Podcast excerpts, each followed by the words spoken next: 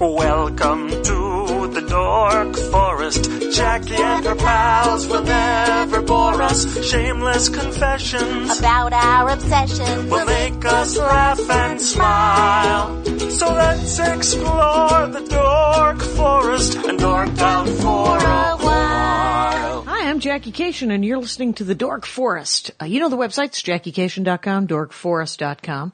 The credits, Mike Rickberg sang that song. He wrote and composed it. He sang it with Sarah Cohen. He's going to sing again at the end, Mexican Hat Dance.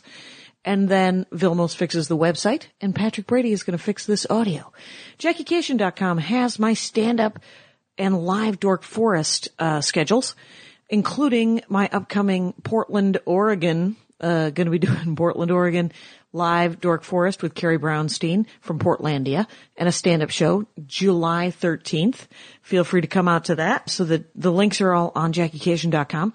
And there is a donation button on JackieCation.com and on DorkForest.com, which now points to all things comedy which is the umbrella podcast host that I am with right now. That is amazing. All Things Comedy, by the way, has about 30 other podcasts that you can listen to. Feel free to cherry pick over there. They're on the right hand side. The donation button on dorkforest.com and jackiecation.com are live. Feel free to donate. Knock yourselves out. I recommend everyone give me a hundred dollars a year. Yep. And if you don't have a hundred dollars a year, don't worry about it. Uh, just tell everybody that you love the show, and you can get merch if you want. That's another way to donate uh, and and get stuff. You can get a Ranger of the Dork Forest T-shirt from JackieCation.com or uh, the Brett Chambers Dork Forest T-shirt. My CDs, you can buy those. You can also use the banner on the Amazon banner and buy your stuff through Amazon, and Amazon gives me a kickback. Last month, I made thirty nine dollars. Mm-hmm. Mm-hmm. Pretty sweet. Anyway, let's get into it. It's a good episode. Thanks for listening, folks. Hi, it's Jackie Cation. Welcome to the Dork Forest. Sitting with me, a guy I've known, uh, I think 10 years now. Lee Bennett, welcome to the program. Probably every bit of 10 years. Hey, Jackie, how you doing? I'm doing pretty good. You are, uh, one of Andy Ashcraft's best friends, uh, since the dawn of man. You Pretty were his- much. His, best man. Since, since about uh, 1996, actually. Wow. When we met uh, for the first time in a uh, live-action role-playing game in a LARP. I'd never met him before. I walked in. Yep. He was, uh, I think, my cousin in one of the LARPs and ended up being a flunky of mine for the game. and that's how we met. Which LARP was it? Uh, it was uh, Oscar 1. Oscar won. Yeah. And what is the, Ba- based on the Oscars. Um, it's Oscar 1 because there was a second one that was Oscar 2. oh, okay. Based on the Oscars? Yeah. That's They- what I love about LARPing. It can be about anything. Yeah, so you know, Carrie, I was uh, a mogul who was a producer, Uncle Luigi, Uncle- Luigi, Luigi Napoli. All right. and um, uh, it's the first LARP I'd ever played in, actually. Okay. but got yanked into that. Didn't know, didn't know, but like two people in the game. Was it Oh. from Enigma? Yeah, it was, an Enigma LARP. Okay. I just found Enigma like two weeks before. Okay, because you were going to UCLA for I was master's. a postdoc, P- postdoc. a postdoctoral research position there. There we go. Right, because you work at Caltech for JPL for science. Yeah, I work at Cal. I work with J. You know, it's at Caltech for an organization called the IPAC Infrared Processing Analysis Center. Right. Um, and I'm an engineer and a manager there. We work with JPL, um, running space-based Telescopes. telescopes, and we do uh, archiving for a lot of ground-based telescopes as well. Eh, Science, space, it's awesome. Yeah, it's uh, what I tell people is like it's the Hubble, except for that it isn't the Hubble. No, it's it's it's, not the nineteen. It's like nineteen telescopes later from the Hubble. It's like the Spitzer. Spitzer Space Telescope. Okay, Yeah. it is that one. Okay. Yeah. Hubble was uh, one of NASA's great observatories that's based on the East Coast, and Oh, we're, it's an we're, we're observa- sort of we're sort of the redheaded stepchild of that. You know, we're the we're the last of the great observatories, the Spitzer Space Telescope. Excellent. See, it's still cool. You showed me around the last time I was I was in Pasadena, South Pass, or wherever the hell we were. Pasadena, And- on right. campus. It was a it was a room full of uh full of computers. Yep. And uh there was some backing up going on as as we as I took the tour. so, but here's now the reason I asked you to be on the show because there are many things you could dork out about. So many things. Clearly. Clearly, you are a renaissance dork. There's a, you are a multifaceted diamond of dorkdom.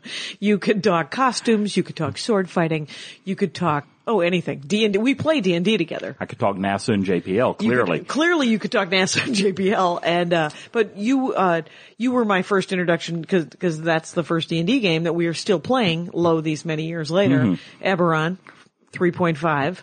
Uh, and as you were the one who said, Jackie, you won't really be in when you, until you can tell at a glance the difference between a D12 and a D20, which the journey still continues. So, uh, but okay, so I've been getting some complaints lately, not complaints, but people saying not enough DC talk, comic book wise. Only Marvel, because I only know Marvel and indie stuff, right? Hmm. And the only DC titles I read are Batwoman and um, Animal Man, and then like a Dial H for Hero. That's a DC title. Yep. And then a couple of weird one-offs, but not not anything like Batman or Superman. You, I know, know plenty about Marvel, but let's talk DC today. Okay. Today. Right. Okay. We're talking DC Comics. We're talking DC Comics. Uh, what do you know about them? Uh, Well- they've been around for some time. Yeah, well, you know, I've been reading DC Comics since I was probably five, which would have been eh, 1970, 71. All right. And so th they were the first comics I started reading. I- okay. And I think a lot of that was because, uh, you know, at the time, the George Reeves Superman TV show from the, I guess the 50s was in syndication. Right. So And- reruns. yeah, and the Batman uh, TV show, the uh, Adam West, Burt Ward Batman, Oh, was in right. reruns. So as a kid, I saw those characters on TV. Right. You know, when your dad takes you to the co- to the newsstand and he's going to buy you like two comic books, Right. you get the ones with the characters you know. And Right. so I started meet, reading mostly DC. Got into Marvel years later when I was in high school. Okay. So Batman and Superman from the get-go. And both of those, I, w- see, I, I watched those Superman and, oh, you know what happens? Is my, the damn phone goes off. I turned mine off. I, well, you are a better person than I am. I do telecons. But you know who it was? It was my brother Russ, who loves to call me and tell me what he's watching on Hmm. television. So let's talk about television. Is I saw those Batman and Spider-Man, uh, Sp- Superman. Superman TV shows. And I loved them too from when Yeah. I was a kid. And what, um, and, and were those early comic books cheerful? Were they? Well, I mean, it depends. It goes in waves. I mean, if you look at the the earliest DC or the earliest comic books, you know, 1938, 1939, um, the beginnings of Superman and Batman, especially Batman, you know, early on was was pretty dark. I mean, he was the Dark Knight detective. Uh, Oh, okay. You know, it was set in 1939, 1940. You know, pulp noir was a huge thing. Right. Uh, World War II was going on. The Great Depression had just come out of. Right. You know, these the- these weren't the brightest comics in the world. Right. It was only sort of in the fifties, um, after the um, McCarthyism and the the the Wortham trials, uh, where comic books were sort of put on trial, mostly Oh, because right, of right. EC. Okay. Um, which had lots of EC? horror and. You know, e- yeah, I forget exactly what Was it that a stands brand? for. It was a brand of comics. Okay. Oh, But they had a look lot it of up. trials, um, about the, you know, cause they had horror comics that were really graphic. Um, great comics, you know, the artwork in them is fantastic, but Right. it's really dark. And so they had a lot of trials and they put in the comic book code, comic book authority code, which, you know, established, you know, rules. Oh, sort of like the that Hays you had Code to for follow. movies. Exactly. Okay. Same thing. And, um, the comic books that ma- maintained, the comic books that managed to jump, which was pretty much only DC, Mm-hmm. um, they went, you know, almost childlike. Okay. And so the Batman, the Batman TV show reflects the Batman comics of a few years before it. okay. In the late 60s, mostly in response to Marvel, um, DC started getting darker again, especially as Denny O'Neil, who was a great writer, is a great writer. Still around that um, Yeah. guy? Started writing, uh, mostly detective in that time period, which was Batman. Detective, Okay. detective comics, uh, the, the, um, What's his name? DC. D- Denny O'Neil. Danny O'Neill, and he wrote. Did he write early Batman? And Yeah, then he wrote started- Batman, and then um, one of the real transformative ca- uh, comic books of that time period, the Green Lantern Green Arrow series, which is where they had Green Arrow's sidekick Speedy get Okay. involved with drugs, which was a huge first for the comic books at the time. In fact, What year was DC that? put- um, late sixties. yeah, 68, 69, maybe even as late as 70 or 71. I don't remember exactly. But one of the big issue deals about that one is they put it out without a comic book code authority stamp on it, which was the first in probably two decades. Okay. Um, because it had Speedy taking drugs. It showed him shooting heroin right there on the cover. wow. Yeah, which And was this a was big a Green deal. Arrow, t- uh, Green Arrow, Green Lantern. And it was the first sort of um, because I literally Lee, I got an email today uh, because uh, somebody listened a guy named um, uh, I, I've spaced his name. Anyway, he listened to the Eric Martin episode. Uh, Eric Martin is rereading all of the Spider-Mans and the guy that emailed me today was talking about how Spider, there was a Spider-Man arc in the early seventies that had one of Spider-Man's friends die of a drug overdose. Yeah. And he thought that that was the first one. It may have been. It was pretty close. I, I'm not going to remember They might have which just one been is first. comparable, yeah. Yeah. Good- You know, it was New York at the time. There was a lot of stuff going on. Right, right. In the late sixties, a lot Yeah. of people were doing drugs and some people were dying. Jimi Hendrix, dead. Mm, Janis. Mm-hmm. Yep. Uh, so, but so Green, so he wrote Denny O'Neill. That's interesting because I only know like from, that's the Silver Age? Uh, that one is sort of the tail end of the Silver Age. If you really want to look at when the Silver Age began, you go back to um, the first appearance of the Silver Age Flash, which was showcase number four in like 1956. Okay. And so, um, that was the beginning of it or the, yeah, that was the beginning of the Silver Age because the Golden Age, you know, starts in 1938 when you introduce Superman. Okay. And then a few months later when Marvel Comics number one shows up, which was Timely was the company that put it out at the time, not Right. Marvel. But that had first Captain America, first Submariner, first Human Torch. really? And then, you know, a few months after that, you had Detective 27, which is first Batman. Okay. So that's sort of the beginning of the golden age. That's because those were the 39. first superhero comics. And then the golden age is considered to exist and a lot of comics died off during that period. And then in the 50s, and like I say, in 1956, they reintroduced new versions of the DC characters. Okay. So starting, you know, Superman and Batman has sort of continued. And then they started with a new version of the Flash, Barry Allen, as Uh-huh. Right. opposed to, um, uh, Jay, um, Oh man, that's pretty bad. I can't remember his name right now. No I should worries. know that. And then the new version of Green Lantern, Hal Jordan. Okay. As opposed to Alan Scott. Him I remember. Okay. That's because you're a big Green Lantern guy, Yeah. right? And yeah. So they reintroduced new versions of these characters. And so that was what they called the Silver Age because, you know, being distinct from the Golden Age, but it was Right. new versions of the characters. And of course, years later, that leads to all the characters that are the Silver Age or the Earth One quote unquote characters. Okay. And then all the Golden Age versions of the characters are, um, considered Earth Two and you used to have Earth One, Earth Two crossovers and Earth through One and- Justice League and all that kind of stuff. And those are parallel universes in the DC Yeah, universe, that's right? the way DC. That's the way DC. When DC decided to bring back some of the old characters and have crossovers, That there were um, parallel universes Yeah, that they were they came parallel from. universes. Okay. and it was the Flash running on his cosmic treadmill, Right. That uh, we could vibrate into the other universe, and that's what started it. I think they actually started it in Flash because they wanted to bring back the Golden Age Flash. Oh, okay. Which was Jay Garrick, by the way. Oh, I remember there that we go. now. There, that's it. All you gotta do is talk yourself through it. Exactly. And uh, yeah, that's been a thing because Earth One and Earth Two. I thought Earth Two was created in the '80s for some reason. Are there only two Earths? Well, no, I mean now there's infinite Earths. Well, or no, something, there right? not. there's fifty-two.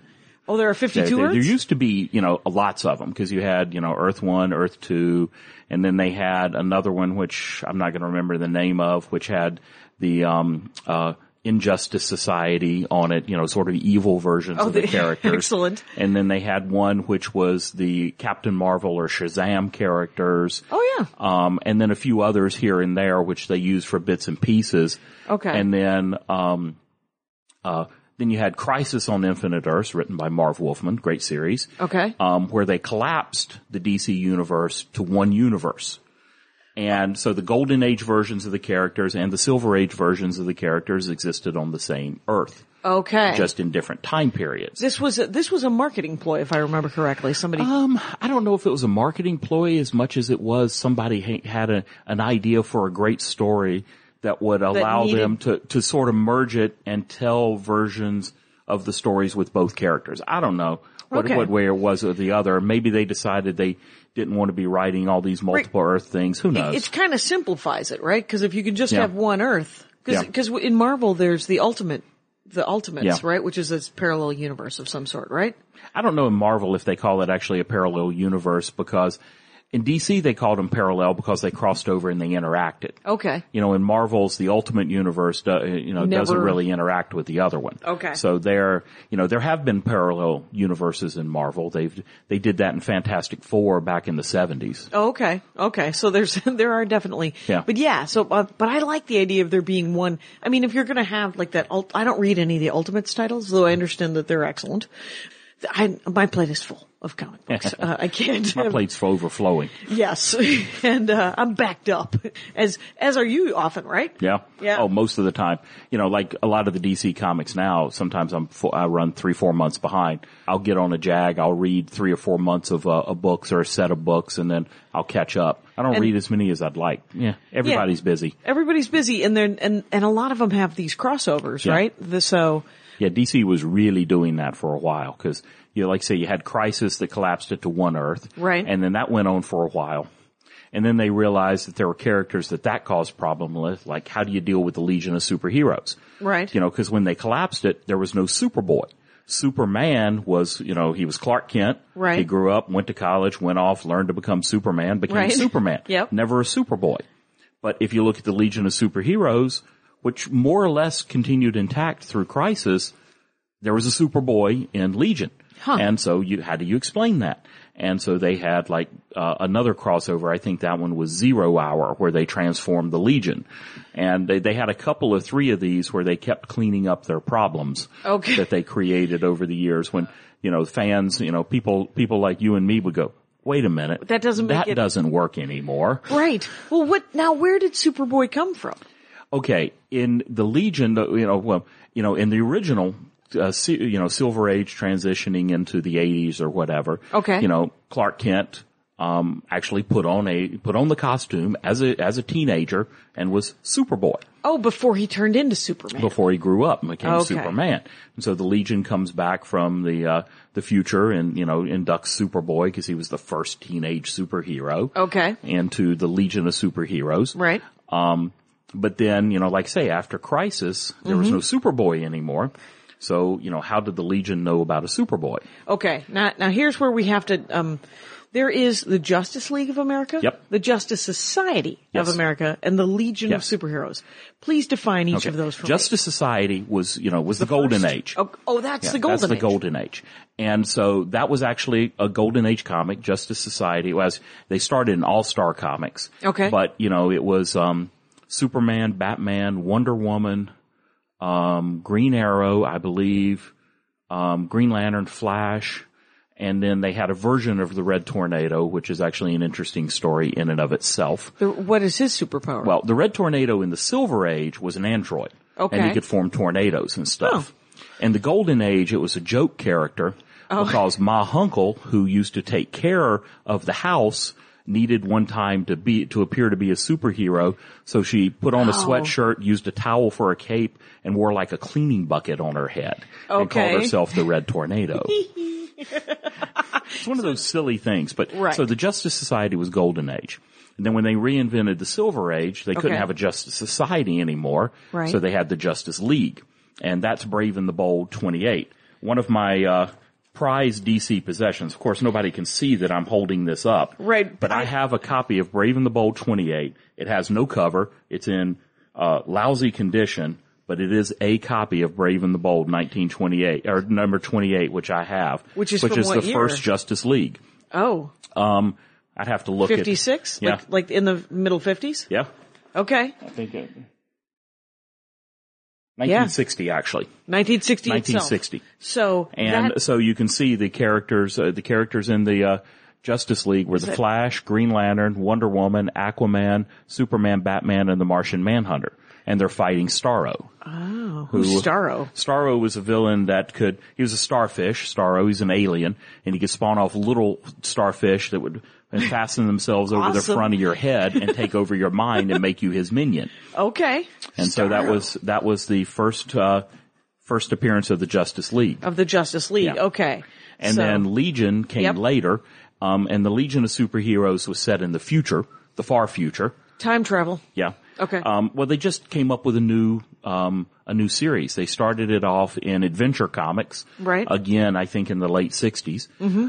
Um, may, I take that back. I think it was Action Comics. They started it in Action Comics, moved it to Adventure, and then when they added, and then they, um, brought it in and to the, merged the Superboy comic into it, so it was Superboy in the Legion of Superheroes. Okay. But it was set in the far future and all the, uh, all the characters were teenage, more or less. Oh, it was like a, oh, it was a, it was a teen fighting Yeah, it was a group. teen team. And they were all from like the 30th 30th century, Century or yeah, and something also like that. all the, all different planets. Okay. So you, um, it was very, um, you know, was diverse. It was It very was diverse. diverse. I mean, you had Brainiac Five. He's green. Oh, come you on. Know, all that kind of stuff. Sure. You know, So- racism was addressed, no doubt. A little bit. Not so much, really. so They- much? not so much. Not as much as you'd think. Later on, yeah, of course, but Right. not back then. So back then there was, okay, so those are the three main teams that are happening, Yeah. right? And then, um, yeah, what was, was in, in that early stuff when you first started reading it, were there social stuff before the Green Arrow? Were they really addressing Not anything? so much. You They were just fighting bad that- guys. Yeah, not so much that I remember. I mean, Batman, as I was starting to read it again in 1971, that was Denny O'Neill's stuff. Mm-hmm. So that was a little darker. I mean, that was Ra's al Ghul. You know, that was Oh. the, the first time that he came in as a Batman villain. And, you know, it was Dark Knight. You know, it was kind of darker. Um, great stories. Superman, on the other hand, was really light. at Right. the- at the time. That was Kurt Swan writing all that stuff, and that was you know silly, you know red kryptonite, green kryptonite, blue kryptonite, white kryptonite. Uh oh, what's you know. blue kryptonite? I don't what does remember that do which to one him? blue do. Oh, right, blue right. Did. You know, 'Cause- green kryptonite, of course, poisons him. Red kryptonite can take away his powers permanently. Okay. They had all of this spectrum. They had uh, one version of it, which I think may have even been white, that would like take and give powers to other people that happened to be standing nearby Superman, Right on. which was mostly Jimmy Olsen. Right. You know, Oh, so Jimmy Olsen went through all of these things. Did Jimmy Olsen get to have Superman's powers for a while? well, he had various different powers. Okay. You know, and you know, it was it was weird stuff. Did he use his powers for good? Was Uh, Of Jimmy course. Oh, Olsen al- always a good kid? Come on, he's Jimmy Olsen. He's a good kid, Yeah. right? Is Jimmy Olsen in the new movie? Did you see the new movie? I haven't yet? seen the new movie yet. Me neither. Going to see it this weekend, probably. That's right. Probably with Andy Ashcraft out Yeah, tomorrow maybe. night. And uh yeah, I I want to see it. Um but that Batman guy's involved and so um You know, I've I've The heard a Dark lot Knight. of mixed reviews about the, the movie. I don't. It know- looks cool. I don't know if we want to get into it too much here, No. considering neither of us have seen it yet. we could But- make some sweeping statements you know, with no information. Exactly. That You know, seems a lot. I think the best thing we can do is hope it was better than the last one, which really, in my opinion, wasn't very good at all. parts of it were good, but yeah, there was some trouble. But uh I didn't I, yeah. I my what I grew up was with the Christopher Reeve ones, right? Yep. And so and they were they were great. The I- first two were. yeah, the, f- Eh, the first after that, they start going down. Oh, there was some trouble. Is a was just- Richard Pryor in one of them? Yeah, I think that was the third one. That's Third or sort of when, fourth? yeah, that's sort of when they started to go downhill. Yeah, yeah. They, it didn't make any sense. Well, they just weren't good movies. I mean, the first one, you watch that first movie and even now it holds up. Yeah. You know, especially the first, you know, hour or so of it with, you know, Smallville and then that, those scenes where he saves the president on the airplane and Yep. just sort of first makes his appearance. That's, that's still great. That's It's- epic. It's, cheesy, but it's great. Right, but that I mean that's one of the things I've always liked about about Super Superman is that he's such a he's kind of a boy scout, you know, Yeah. and he's just oh, he's the bright blue, big blue boy scout. you know, Yeah. that's his character. yeah, and so Mm. and and so to make him more complex, I mean I get it, I get why you'd want to do it Yeah. if you had to write him, but um I don't want you to do Mm. it. To part of me, but I want to keep him. I want to keep him kind of simple. Well, you know, he should, you know, he stands for, you know, truth and justice. And if you Right. want to throw in the American way, you can. I don't think you If need you're to. an idealist, Yeah. But, you know, about the- it's, what the it's- American way yeah, means. It's truth and justice. That's, you know, he's, he, you know, Batman, Batman is about vengeance. Batman's about revenge. Right. Um, you know, that's his character. You know, Yeah. he, he is. and from the get go, Yeah, that's from what the it is? get go. Okay, And you know, because his parents were murdered in front of him, that's why he became Batman. Right. You know, he's about revenge. He's about you know vengeance. Superman's about hope. Yeah. And again, that's started from his character because I mean, you know, Joel Seeger and Jerry Schuster, they you know they they were sort of oppressed. People, I mean, they, they were Jewish in a time where it wasn't great to be Jewish, you know, growing up. the greatest understatement ever. It wasn't great. Did you read Cavalier and Clay? No, I did not. Uh, I, uh, I Heard it's really good. You know what I like is that uh, a- Andy gave it to me, and he was like, "It's got a Pulitzer, you know, it's amazing." And I was like, "Okay." And so I start reading it, and I'm reading it, and I'm, it's very long, it's very dense, it's very well written, but it's very dense. And I'm almost done with it. I was like, "What did you think of this part?" And he's like, "You know, I never read it." And I was like, well, I'm going to cut myself because I have been slogging through this damn thing because it's art, right? Because it's a beaut. It's like be reading Cormac McCarthy's The Road. Yeah. And when you're like, it was amazing. I was like, how, what did you think of that third chapter? Oh, I've never read it, but I understand it was amazing. Yeah. Yeah.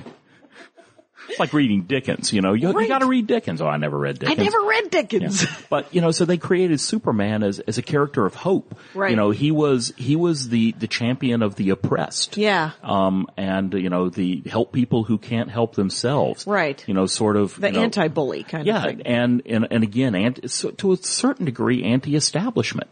Sort of like what they did in the New Fifty Two when they reintroduced that is, you know, when they reintroduced Superman, he was sort of fighting against a couple of corporate overlords. Oh, was And, he? Yeah, at the very in the very beginning of the New Fifty Two. Okay. So, um, What was what? So the like the, the first arc, right? yeah, Is that what it was? Yeah. Well, the first arc it was the first arc I believe in action where when the New Fifty Two started, they had it was theoretically about five years after superheroes started showing up. Okay. And so in some books we're starting to tell the stories then. Some books were starting to tell the stories from like five years before to establish what was different about the characters. Okay. And they did, one of the Supermans was current and I think that was Superman and one of them was set starting from sort of the beginning and that was action. Okay. So, you know, what, Superman- did they do an origin Superman- story again? Uh, well, it was the same origin. It always Okay. was. Yep. Um, I think his father died in that one. Sort of, uh, but you know, he was wearing jeans and a pair of work boots and Right. sort of a t-shirt and being Superman. Um, before no, before anybody knew who Superman was. And, Oh, okay. And he was sort of righting wrongs. And some of the wrongs were done. It's very topical. Sure. Was, um, you know, corporations, uh, corporations were oppressing people and he was helping the Like people oil who were spills oppressed and- Oh. and- whatever. Okay. Um, you know, people who were just poor, people who weren't getting a fair shake. Oh, okay. Oh, all right. So, Oh, I get it. All right. Yeah, the whole the when when they did it, the the whole new 52 thing, they were just that their idea was that they were going to take all of the big s- the big stories and just reboot them, right? yeah, well, it was most, it was theoretically, it was the whole universe was being rebooted. And there, when you talked about crisis being a marketing, I think this one really was. Okay. Is, you know, sales were going down and they were looking to do something different. And Right. so, you know, one of the things that comic book companies think is like, well, when sales go down and we need to do something different, we'll just reboot the character and a whole bunch of people will start reading the comics because they're new characters and it hardly ever works. um, but they rebooted the DC universe and the stuff that wasn't doing particularly well, like Superman at the time, restarted. Mm-hmm. And some of the stuff that was doing really, really well, like Green Lantern, just continued like there was barely a hiccup. Oh, okay. Cuz they were like, well, don't break it. Yeah. Yeah. Yeah, and so 'cause- cuz Green Lantern has always done well. Oh well, no, Green Lantern's been up and down. It's just the last few years, you know, I guess about eight.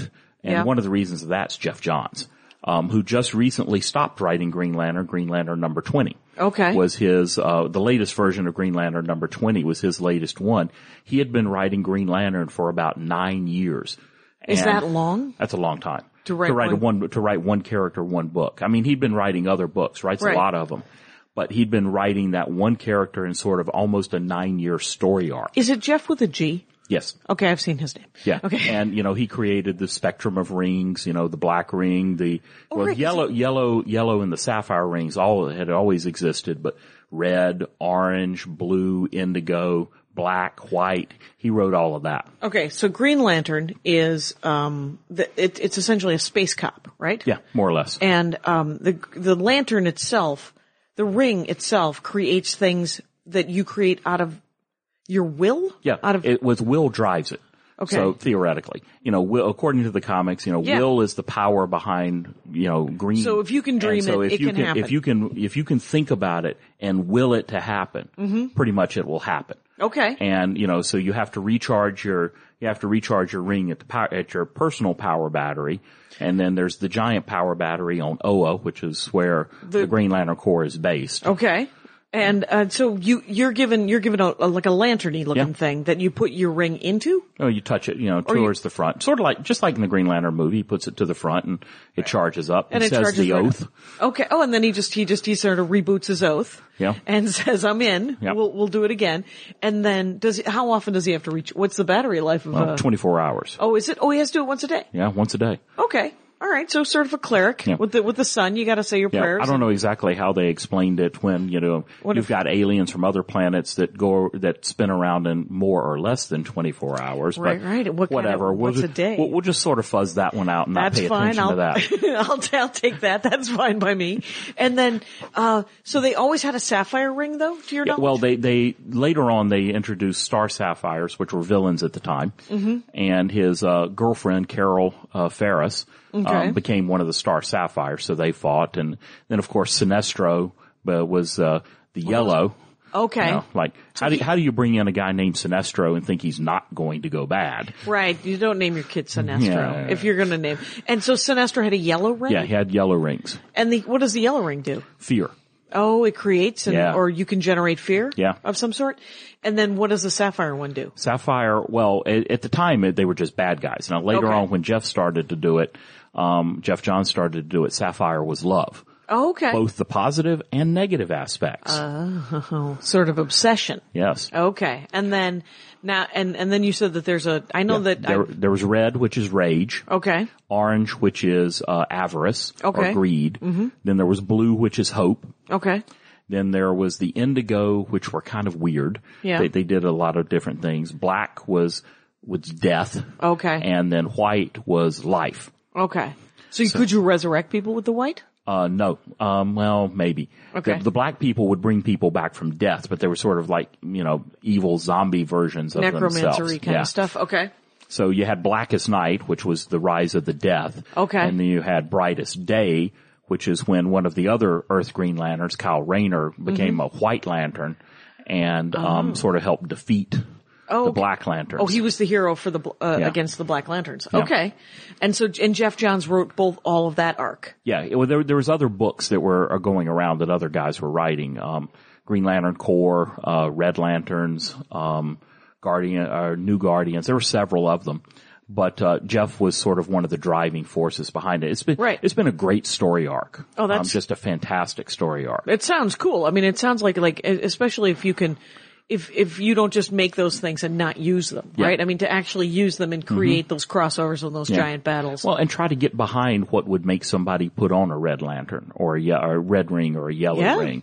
You know, he tried he tried to do a lot of that stuff. It was really cool. okay. um, oh, that's neat. They actually had a um uh you know, about a month and a half ago now, uh, down in Hollywood, the Comic Book Legal Defense Fund Right. had a thing where you could make a donation to the fund, and they had a little celebration of uh, Green Lantern number twenty, Jeff John's last Green Lantern. Okay. So- now, Comic Book Legal Defense Fund, people should know, Yes. is the ACLU for comic books. Uh, Sort of, yeah. Okay. Um, Comic Book Legal Defense Fund, you can find them on the web, clbdf.org.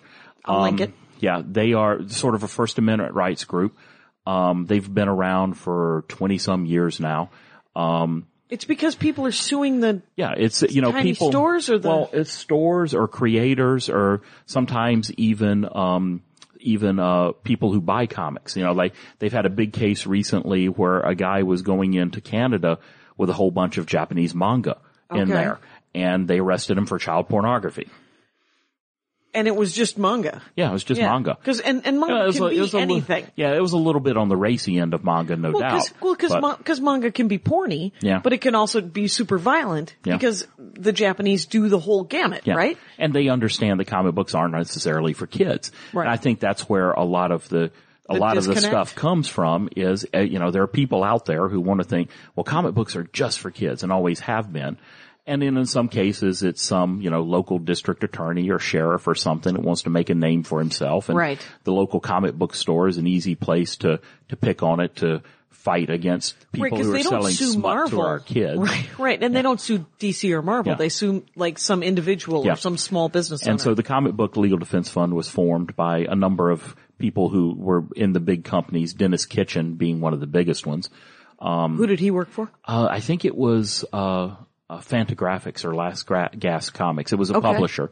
Okay. He was a publisher. And, um, they formed the comic, you, you can find it all online. but Right, they- I'll- yeah, I'll- Yeah. They can find, um, you know, they founded the fund to help out people like this. And, you know, mostly, you know, most of the times all they, they keep a First Amendment rights lawyer on retainer. Right. And it, when somebody would contact the fund, they would, um, You know, Just send 'em out. Just send them a letter. Well, Yeah. no, not even send them out. Just have them write, you know, a letter. You know, if you're, uh, you know, I grew up in North Carolina. If you're, you know, one local small North Carolina town and Yeah. you get a cease and desist from a gigantic long for, law, law firm in New York City, well, Right. maybe this isn't the best way to make a name for myself. I'll go do something else. Right, right. Um, so it was but- it was a little preventative but too. it's a worthwhile thing. And, um, you know, mostly it's driven by donations from companies, creators, and fans. Right. And you can join for, I think, as little as like about 20 bucks. And, Right. And they put it towards, uh, helping out, uh, Yeah, I think um, it, I think it's tw- people. I think yeah, I think there's like a twenty dollar level, Yeah. fifty dollar level. yeah, it goes up.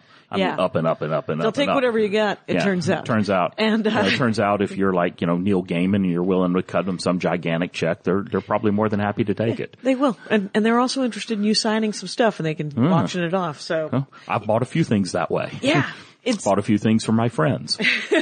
it's it is um I like it because it's it's such a it because let's talk about that the fact that that the comic books it doesn't seem like comic books were ever made for children Well, until that 50 yeah. like that silver age Yeah, business the, the comic books when they first created were mostly for children. It was mostly children buying them. Okay. And then what really changed is, you know, especially, you know, was World War II and then again in Vietnam. And th- these were sort of two transformative periods because one of the things that soldiers could do to maintain some connection with home is they could get a Superman comic or a Batman comic, or in um, Vietnam they could get some of the Marvel comics, which were really relevant at the time. Right. And it gave them some connection to home. And so here you had guys that were in their twenties. Yeah. And so they come back, they want to continue reading a comic book. Right. As it turns out. And so, and you know, they're more interested in something that's a, a more interesting story than perhaps when you're seven. Right. You know, you're seven, Superman punches the guy through the building. and you're when? like six You know, when Yes. you're 27, you want to know why he punched the guy through the building, as it turns out. Um, and Yes. so, you know, so they wanted more complex stories. And so I think that drove the change. right and I think and there are still plenty of comics for ki- I mean for kids You I know, think. it's not as much as it used to be. right Um, cause a lot of comics, you know, most of your mainstream comics have themes that, you know, they're o- probably okay for a teenager, But you not may for not little want your, you kids. may not want your seven or eight year old kid reading them. I don't know, but my brothers used to read a lot of Archie's and yeah, it was Archie's still around. Archie and Richie Rich and and You know, Archie's still around. DC has a whole line of kids comics, which are Okay. uh, like a lot of the TV shows. You know, they're, they're made for a younger audience, but they don't exist within the DC Uni- universe as right. a whole. So there's sort of kids' version of Superman Oh. Yeah. and Batman Yeah. and stuff like that. Yeah, And some of them are pretty good. Yeah. I've read a, cou- a couple issues here and there, but, um, because they're, they, I mean, they're not bad. They're just a lot younger. That's all, Yeah. and they're done it on purpose. So, Yeah. so when when you go to look at comic books, be aware of that. Yeah. and know that they're not all for kids. yeah, and, and that they, they're not and they supposed haven't to be. been for forever. Right. You know, they haven't been since the 60s Okay. again. Yeah, yeah. And, you know, when they started doing better storylines. Right. You know, Yeah, it's and th- and then you know and then there you know so the, then there's the mainstream you know superhero comics and yeah you know that's they're, they're you know maybe not suitable for seven but for your teenagers and then it goes up Right. you know then you get you know real serious stuff like the one you were talking about where they're they're doing serious social commentary oh right. Like, so what what are the what are the great titles right now that are out right now? Well, um, in DC for me, um, Green Lantern has been great. I haven't read the transition after that the Jeff current Johns? after Jeff Johns and the other creative guys left, so I don't know. I don't know about that one. Um, but the Green Lantern books, I, we'll see how the transition does. I mean, Yeah. Mm-hmm. it, it could be fine. I'm not prejudging just because the the guys left. Um, I've been really enjoying um, a lot of the Batman comics. Okay. Um, those were really interesting. I 'cause- tried Batman Incorporated. Yeah. Is he still incorporated? well, um, there's still a Batman Incorporated comic, and yeah, um, Grant Morrison's stuff. He's a great writer. Yeah. he is one of the, the smartest guys I've ever. Uh, I actually got to meet him once when some friends. That's neat. Well, one of my friends uh, got a connection or something and said, "Oh, I can give him a tour of JPL." Turns out most people like a tour of JPL. Yeah, yeah. And so I got invited along. Yep. And he is, he is incredibly smart, but I think sometimes he forgets that we don't understand everything that's going on in his head. So his, Ah. his what translates to the paper can be a little dense and hard to penetrate. Okay. And okay. so, you know, sometimes has it's to- fantastic Yep. and sometimes you sit there and you go, I've read this three times and it still doesn't make sense. Right. Um, but you know, so that was Batman Incorporated. But the Batman comics overall, I think, have been pretty good. Some of the ancillary comics, which unfortunately DC has been canceling, have been actually pretty decent. what what have they canceled? Um, recently? Dial H, they're Oh. they're canceling that one. Are they di- Yep. No, no, no. First of all, I read the first Dial H probably ten years ago. Yeah. That uh, oh, that- long, longer. Well, there was a Dial H ten years ago, but Right. then there's one that goes all the way back to the seventies. Right, I'd been I had heard about the previous dial Yeah. H, but I had never read that Yeah. one. And uh, it's it's a dial where if you dial the word hero, Yep. you turn into a hero. Yes. and the hero always changes. Yeah. and it's usually a very um, it's a it's an opportunity for a serious dick joke. Uh, it's an opportunity for like some crazy sex joke or some silly cross dressing moment. I mean, there's always an opportunity to turn you into a bird or a tiny dove. That's also a bird, Jackie. Anyway, but Mm-hmm. what I mean, the thing it's like it it, it was very jokey. Yes. and uh, but it was also But super. it was it was a interesting. way for it was a way for them to play around with a completely new character that they could have around for maybe one or two issues and throw away, Right. And then come up with a new one, you know. So Right. as a writer, I guess it must have been interesting. As Yeah. an artist, you were probably going, "You want me to draw what?" Right. What is this guy's power? And it's sometimes it's lame. Yeah. And they're just like, well, this guy has memorized everybody's social security number. That is not actually Mm-hmm. very helpful. Uh, but, uh, well, it could be. It could be No. used for. that leads you that leads into another topic, which was is the Legion of Superheroes. Right. You had the Legion of Substitute Heroes, which were the ones that couldn't quite make the A team because their powers weren't good enough. Is Oh, it like Great Lakes Avengers in? Something like that. Okay. S- So you substitute had heroes? yeah, you had like Color Boy, who all he could do was spray colors out of his fingers, and you had Night Girl, who was super strong as long as it was dark. Um, and Could you she had see in the you- dark? yes, and then Okay. you had Stone Boy, who could turn himself into stone and not move. Right. Um, and Polar Boy, which he could have been on the mean team, but Okay. he could shoot cold out of his hands. Okay. and so you had the He Legion. was just of, slumming. yeah, you had the Legion of Substitute Heroes who Yes. you know, like didn't quite make the cut. Right. Um, That's so they- they- hilarious they- that there they was made always those guys. yeah, and there was always a chance to tell some silly stories around them. Yeah. Yeah. And well, and, and But they were they were kind of fun because you go, oh, they couldn't make the team, and you identify with that because hey, I couldn't make the Legion of Superheroes either. I don't have a good power, but you know, I, maybe I could make that team and make a difference. So you identify with characters like that. It's funny. is there a DC version of the Pet Avengers? Um, well, there was again in Legion of Superheroes. Okay. they had the Legion of Super Pets. Oh, did they? because there was Crypto, the super dog. Right. There was Streaky, the super cat, who was uh, Supergirl's pet, because girls like cats, um, of course. And then there was um, the uh, the super horse, Okay. also Supergirl's. And then you had Beppo, the super monkey. You had Prody, who was this sort of little shape changing thing that was Chameleon Boy's pet. Okay. And I may be forgetting one. Oh. Right, And right. so you had little silly Legion of Super Pets stories Legion here of and Super there. Pets. Those see that's I th- some of that stuff is just fun for them, and then you know fun for me. So well, that's cool. Well, because I did like Animal Man. Mm-hmm. Did you read that one? Um, I read a lot. I read one of the original versions of Animal Man. Interestingly enough, Grant Morrison. Um, and it was kind of From way tough. back, yeah. or- Uh, well, from the um, Not from the, from 52 the or- late nineties. oh, late nineties. Um, and uh, I haven't read the new one. I read the first couple issues of it.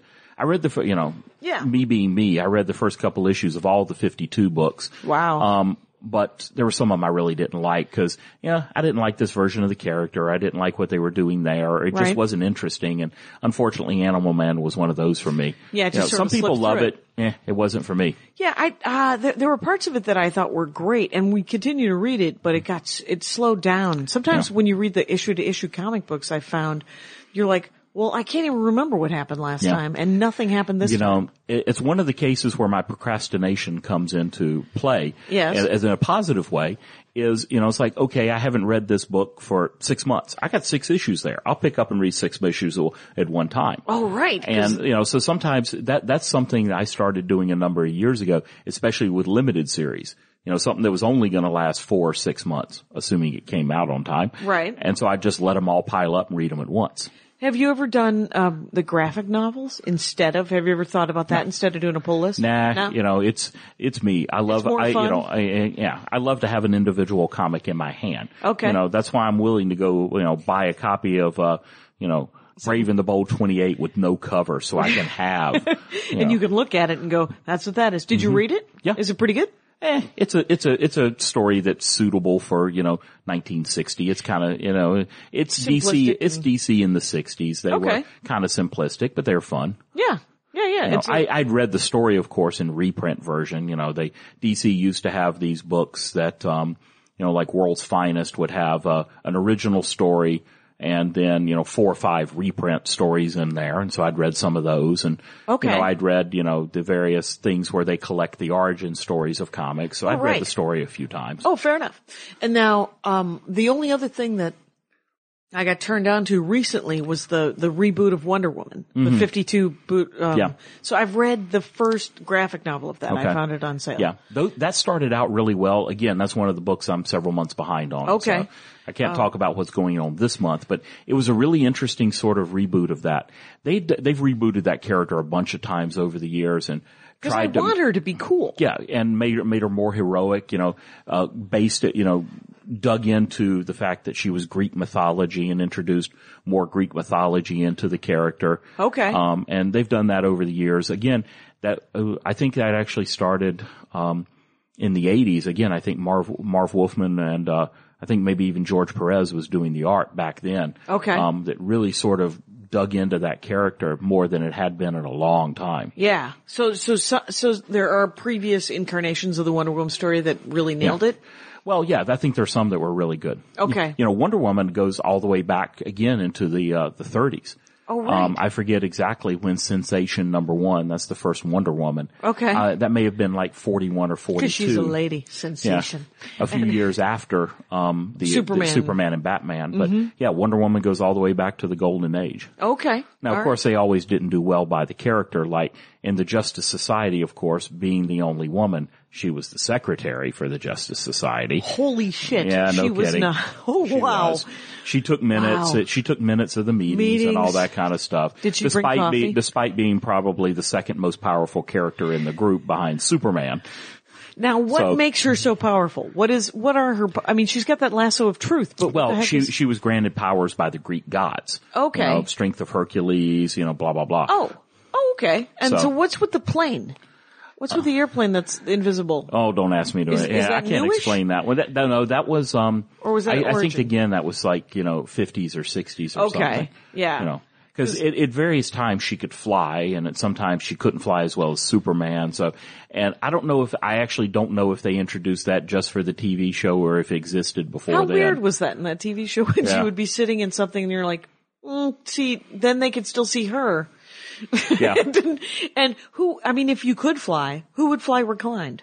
Yes. Mm-hmm. I mean, it's sort of like those recumbent bikes. I'm like, why are you biking while you're also sitting back and uh, getting somewhere? I suppose. yeah. I don't But- mean to boss anybody's recumbent bike love, but uh, so okay. So, so your favorite characters currently are Green Lantern. Um, well, Green Lantern has been a great character. Um, Batman's always there- there's only been a few times in you know since I've been reading comics where I couldn't really read Batman. Always Oh. loved Batman. Now what? Now what? See, because with me, with Batman, I'm scared of Batman. That's Well- that's been always Batman is scary. Batman's supposed to be scary, Right. But that's okay. I mean, he's he's the he's uh, got it under he's the control? char- he- well, it varied, you know, more or less. But he's the kind of character you know you can express your dark side through Batman. Okay. you know Batman. You know Batman goes out and he beats up the bad guy. You Right. know, guys kicking you around on the playground. It's like, man, I'd love to go Batman on his butt. Right. You know, so they- that, that that's sort of where I think that's sort of where that fantasy. sure mixes that's what in. draws you to Yeah. Batman. And and you know he's he's a human. You know he he's a guy who trained all this stuff, learned Oh, right, all this right. stuff, makes his make you know He has like, gadgets like and Jack, he like has- Jack Nicholson from the. uh one of the early, the early Batman movies. Where does he get those wonderful toys? Oh, right, you know, right. he's has, you know, he's great toys. You Yep. know, so it's hard not to like Batman. Right. So okay. So I do like Batman, but it's uh, just because you feel like sometimes he's on a thread. Yeah. where you're like, is Batman going to turn into a? And all of his villains are crazy. Yeah. I mean, not even. Yeah. I mean, it's not like Marvel. Let's talk about the villains of DC briefly. No. And what are what what what draws you? Because sometimes it's the villains that can send me. Like uh, we're reading Batwoman right now. Yeah. And her sister is a nutbag. Is nuts. She is creepily, eerily, spookily not okay. Well, uh, she's a Batman, you know, she's something associated with Batman, so of course she has to be crazy. But, you know, there's great villains in the DC universe. I mean, in Batman you had Ra's al Ghul. Now here was a guy who, you know, he, he could re, re, he could become reborn when he died, but he was as smart as Batman. Okay. You know, that's like, you know, having Sherlock Holmes and Moriarty. You know, Okay. it's like you can, you know, it's easy to beat guys who are dumber than you are. Right. But to beat a guy who's as smart as you are, you got to work at that. so that was one of the reasons he was such an interesting villain. Right, Because so- he was as smart as Batman. but he he can uh, he cannot be killed. Is that what the Well, his he can thing be is? killed, and then they have this thing called a Lazarus pit where they drop his body into it, and he's reborn out of it, and it Can only works anyone for be him. dropped in the Lazarus pit? Eh, it depends Maybe. on when you're reading the comics. fair enough. Fair enough. You know, All right. So Changed over time. who doesn't want to drop Bruce Wayne in and Yeah. bring him back? I think they may have even done that once. Right. But um, they've done a lot of things. But um, you know, so Ra's al Ghul, and then um, they had you know Because uh, I didn't when- when mind him Jack- because he seemed human. He Yeah. seemed like he, he like he wanted to fix the reason he wanted to torch Gotham in the movie. in the movie. Uh, the reason he wanted to get rid of Gotham was because that's what that's what his order does. They get rid of things that are unfixable. Yeah. And in the comics, you know, he wanted to sort of, you know, c- recreate the decadent earth and recreate a simpler time, quote Okay. unquote. Um, yeah, you know, Yeah. that never, that trick never works. That trick You know, never it tur- works. It turns out, it turns out if you're, you know, just a normal guy working a job, that doesn't work so well for you, as it turns out. Right. So, you know, that's why he's a villain. Yes. But you at least understood where he was coming from. Yes. And then, you know, other great villains, of course, you know, Lex Luthor has been reinvented all over the place. But Right. again, in the 80s, I think that was one of the brilliant things DC did when they rebooted Superman in the 80s is they made Lex Luthor instead of uh, a, a genius who made machines that would try to go crush Superman and was kind of, you know, comical wearing like a purple suit Right. um, they turned him into a corporate villain. Ah. You know, and again in the '80s and and today, frankly, depending on how you look at things, Right. a corporate villain, you know, that's a real bad guy. That's a genuinely bad guy. That's a, Yeah, you- that's a you- guy you not know, using a his guy who- powers for a- good. Yeah, a guy who doesn't care anything about anybody underneath him.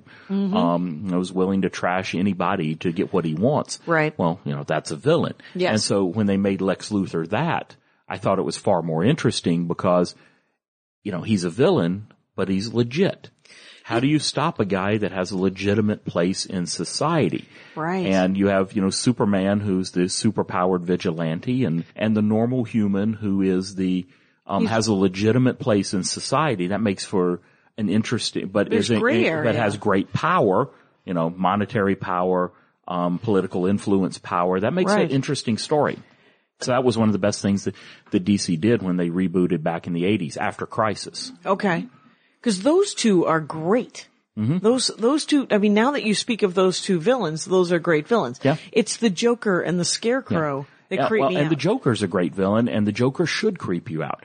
He's supposed to be creepy. He's the, you know, he's the he's the thing that keeps you awake in the middle of the night, scared. Right. You know, that's the kind of villain the Joker is. Right. But those, cause the thing is, is whenever I think of DC villains, I always think of the insane ones. I don't think of Lex Luthor and Mm-hmm. I don't think of Ra, what's his name? Ra's al Ghul. Ra's al Ghul. Well, now we know what you're afraid of. Now I, kn- I'm afraid of the insane. Yeah, you're afraid of the insane ones. Right. Those ones are, cre- that's creep factor 12. I don't need that. That's off the Richter scale. Yeah. So, um, okay. So And then one of the other great villains is um, one of the big deals in uh, the '70s was when Jack Kirby, who had created half of Marvel Comics, Right. um, left Marvel and went to DC and started writing uh, what was called the Fourth World, which was the New God saga. Um, and you had I the did not villain. know and that you he had uh, did that. Yeah, you had Apocalypse, which was the the bad world in New Genesis, and Darkseid was the ultimate ruler of Apocalypse. Okay. and he's shown up as a Superman villain from time. He's shown up battling the whole Justice League. Um, he was one of the big villains in the Circle that was the um, he's an alien DC. villain? Uh, yeah, he's more or less an alien. It's, His name's it's kind of- Apocalypse or no? Yeah, his name's Darkseid. Dark side. Yeah, and Apocalypse was the planet he ruled. Oh, I, but, got. I, you know, I got to post a picture of that guy. Yeah. Uh, what does he look like? Um, Dark side? you know, he's he kind of wearing a hood? he- he's a big guy, kind of rocky. Okay. um, very severe. I mean, you know, a lot of the bad guys were. They Yeah. weren't supposed to be. You know, they they weren't supposed to be pretty. They were bad guys. Right, right. but he's shown up in a lot of the uh, the Superman animated series and then the the Justice League animated series. He was one of the recurring villains there. There's there's those animated series that have come out recently. There was the Batman one that came out in the '90s, I think, right? That, well, was, that was one of the first ones. It's the '80s actually, Was because it- I remember watching it in college. Oh, okay, yeah, yeah. So it was, but it was the first one that was was it real square jawed and Yeah, and yeah, Mark yeah. Hamill was the Joker. Mark Hamill was the Joker. He continued being the Joker for years. that's steady work if you can, right? It's good work. and, but that was the sort of, it was darker, but it Yeah. was a kids TV show. And, um, and how did they handle it? Cause I've never seen it. Well, it's it's you know oh you should watch those. Yeah? Um, I've got some of them. I'll loan them to you. They're okay. great. Oh, cool. Um, but um, they uh, you know they they had it darker in tone, meaning color tone. Okay. But the stories themselves were were were frequently straightforward. Were, were frequently not as bad. I mean, the Joker was insane, but he wasn't like you know DC New Fifty Two comics insane. Where he's torturing people and, Yeah. and he's, he you know, would always threaten to torture he, people. Where he comes back by showing up in the middle of police headquarters, cutting the lights on and off and killing 15 or 20 cops. Right. Insane. right. Um, in the animated, But he did not yeah, do that. No. So Okay. the animated people, they, they didn't kill people, but you know, they, um, but Because he it's- always it was- threatened to kill yeah, It was people. sort of darker and kind of, you know, it was before steampunk was a thing, but Okay. it kind of looked sort of steampunky because you had dirigibles flying around Gotham City and Excellent you know, people all using these Gothic typewriters. and neo-Gothic, you know, architecture and stuff. But so they, they, they were, um, they, they were dark in tone, you know, in color tone, but sort of lighter in story tone. okay. So still okay for kids. To And some one of, extent. one of the characters that, um, one of the interesting things about that is they introduced a character in there who became a part of the DC Comics universe, which was the Joker's girlfriend slash sidekick, Harley Quinn. Showed up in the animated TV show first. that, she was first in that animated TV. Cause I've seen Not her. the first time they've done that with Batman, by the way. Oh, really? Batgirl was show, was uh, created for the TV show in the 60s Oh. and then All right. introduced in the comics. My other bit of show and tell for you that Yes. nobody else can see, which is But uh, I will. Detective number 359, first appearance of Batgirl in Oh. DC Comics. But she had been, of course, in the TV show for a while. And what year is this? Do you know? Uh, I don't remember off the top of my head. Again, you know, it was a few, it was a couple, it was only a couple of years after the TV show, so late Right. 60s. Okay, okay, and it's uh it's a cool looking comic. Yeah. Have you? Is it? Are there two of them? Uh, I just, that's the way I put them in bags. Oh right, right. no, no, I know. That's how Andy puts them in bags, back to back, no boards, No boards. no boards. It it uh, it it doubles your storage space Uh-huh. and it keeps them nice and, And stiff. when you and- when you've got as many comics as I have, that's a uh, how many that's comics important. you got? Best guess is somewhere between 20, 28 and twenty nine thousand. Did, I- didn't you like start scanning them and No, and, I don't scan them. I I have a database program that I use to keep track of stuff. and is it complete to your knowledge? The database program, largely so. Okay, It's called Comic Base for anybody that's interested. It's not cheap, but um, they have a lot of information in there, so it's a pretty good program. okay, yeah, it's But- uh. Yeah, But that- yeah, I have a lot of comics. Yes, yes. we have a lot of comics. I said to Andy the other day, we were at the comic book store and I said, we need to file comics. And he said, what do you want to do? File comics or our taxes? And I was like, uh, we should file our taxes. Hmm. So When that's a tough choice, you probably have a few too many comics that you haven't filed. yeah, yeah, there's, uh, what, what, what I, my, my job in the filing of, of comic books is I alphabetize them and I bag them. And, uh, and then I stack them. and then when it's time to bo- to go to the boxes, go to the long boxes, right, and start filing them, uh, he has a list of what's in each box, and then he can just come and say, "I need these items or these items," and then I can just start handing him. He's got you snookered because he's got you doing seventy five percent of the work. I think, well, it's that's what I feel like, which is why I'm like, well, let's do this then. Let's because we have Tippy, you know, there's. Stacks and stacks of comic books that need to be put in. Yeah, that's away. one of the things I, reasons I use the, the, the database program is you can put custom fields in there and tell which box a comic is in. Okay. You know, doesn't Yeah, yeah. always stay because if I was like, man, I want to read that or man, I'm going to Comic Con and I won't get so and so to sign an issue of something and I go Right. dig it out of the, the box it's in. It takes a while or maybe even never make it back into that box. But that's What- the way it goes. So let's talk about Comic Con because you've been going since you I moved started. here, right? Mm-hmm. I started going Comic Con in '96. Um, uh, great, loved it. Um, What year and- did Comic Con start? Do you remember? Oh, uh, Comic Con started back in the seventies, I think. Okay. You know, it was a tiny little thing. It was like, you know, fifteen guys who, uh, fi fifteen guys, uh, and Jack Kirby. Right. Because three or four of them knew Jack Kirby and got him to come down. Right. Um, down in San Diego, you know, Mark Evanier, Scott Shaw. I forget who the real gu powers were behind it, but they've been there since the beginning okay. um, and uh, it was a couple of comic book groups in one in San Diego and one in L.A. and they sort of you know started putting on this con. Right. But you know, to me, in the last few years, it's grown to you know, uh, and again, this may be because I'm 46, but you know, I don't enjoy it anymore because it's gotten so hard to do anything. Right. So I find some of the smaller cons to go to.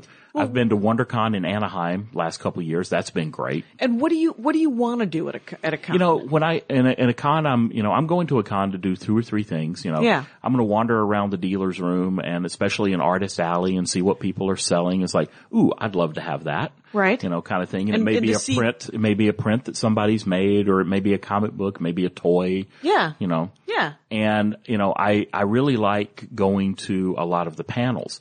Um, you know, one of the reasons I know as much as I do about the comics, I mean, I've read comics, I've read stuff about comics, but, um, especially in the late nineties, um, they were having, you know, golden age panels and silver age panels where they had some of these creators, many of whom are unfortunately no Oh. away. longer with us. Right. Yeah.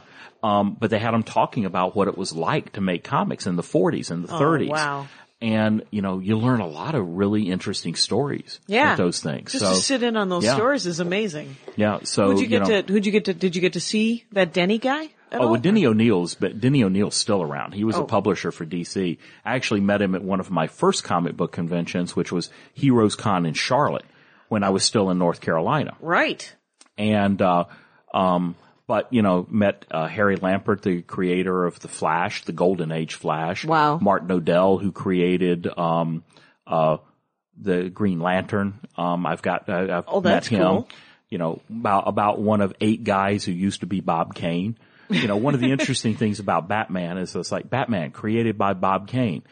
And it's arguable, it, it is arguable as to how much he ever did on Batman. You know, Oh, really? They, they, you know, it's said that he wrote the first ish, appearance of Batman at Detective 27. Okay. And maybe drew a few panels. But most everything on Batman after that was done by other guys.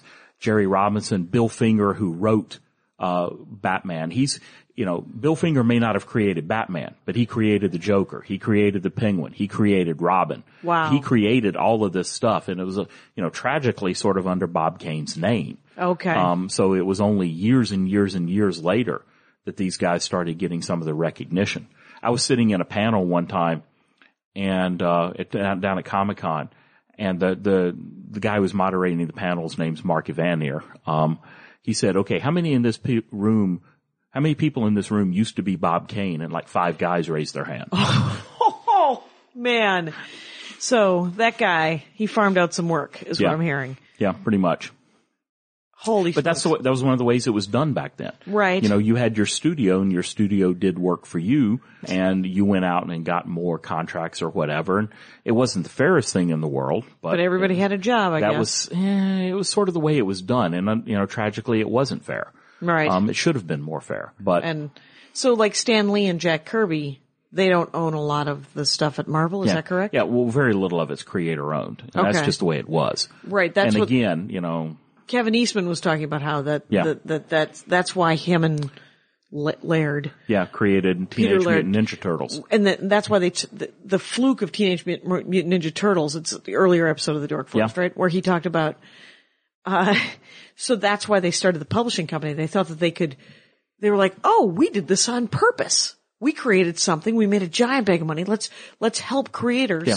Uh, create their own thing, not realizing that Teenage Mutant Ninja Turtles, bit of a fluke. Yeah. And it just happened to strike. There's when only the been a iron- few. There's Yeah. been a few over the years which have uh, managed to make it through. Like Cerebus, right? Yeah, Is that one? Cerebus was one for a long time, although it never made nearly as much money as uh, you know the, Ninja the Turtles. turtles, Oh, or the- other things. Kevin Eastman was like, we will, people will buy that pr- property. It'll lapse. Nobody will care about it. It'll come back to us. We will resell it. You want to do it on ice? Sure.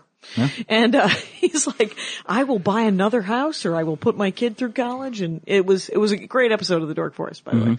This has been a great episode of the Dork Forest, uh, Lee Bennett. It has been an hour, and uh, so JPL is Jet Propulsion Labs, and that is the uh, uh, the the people that you in the end work for. Well, in the end, I work for NASA. Right. And NASA, Oh, right. NASA sends money to Caltech. Caltech sends money to JPL and JPL sends money back to Caltech and then somebody writes me a check. Thank God someone at the, at somewhere in that chain, you are paying your bills. and, uh, but this has been awesome. We'll have you back. We'll talk about SCA. We'll talk about sword fighting. We'll talk about, uh, anything, quite honestly. We could probably talk another hour about DC comics in a few months. Exactly. All right. Thanks for being on the show, man. Thank you, Jackie. Thanks for listening, folks. Take care. My hat, my hat, my hat. They're dancing around my hat, my hat, my hat, my hat. Well, what do you think of that? If it looks like a Mexican hat dance and it sounds like a Mexican hat dance, it's most likely a Mexican hat dance. So take off your hat and let's dance. Yay! Oh my God. We, why don't we just call that as the end of the show?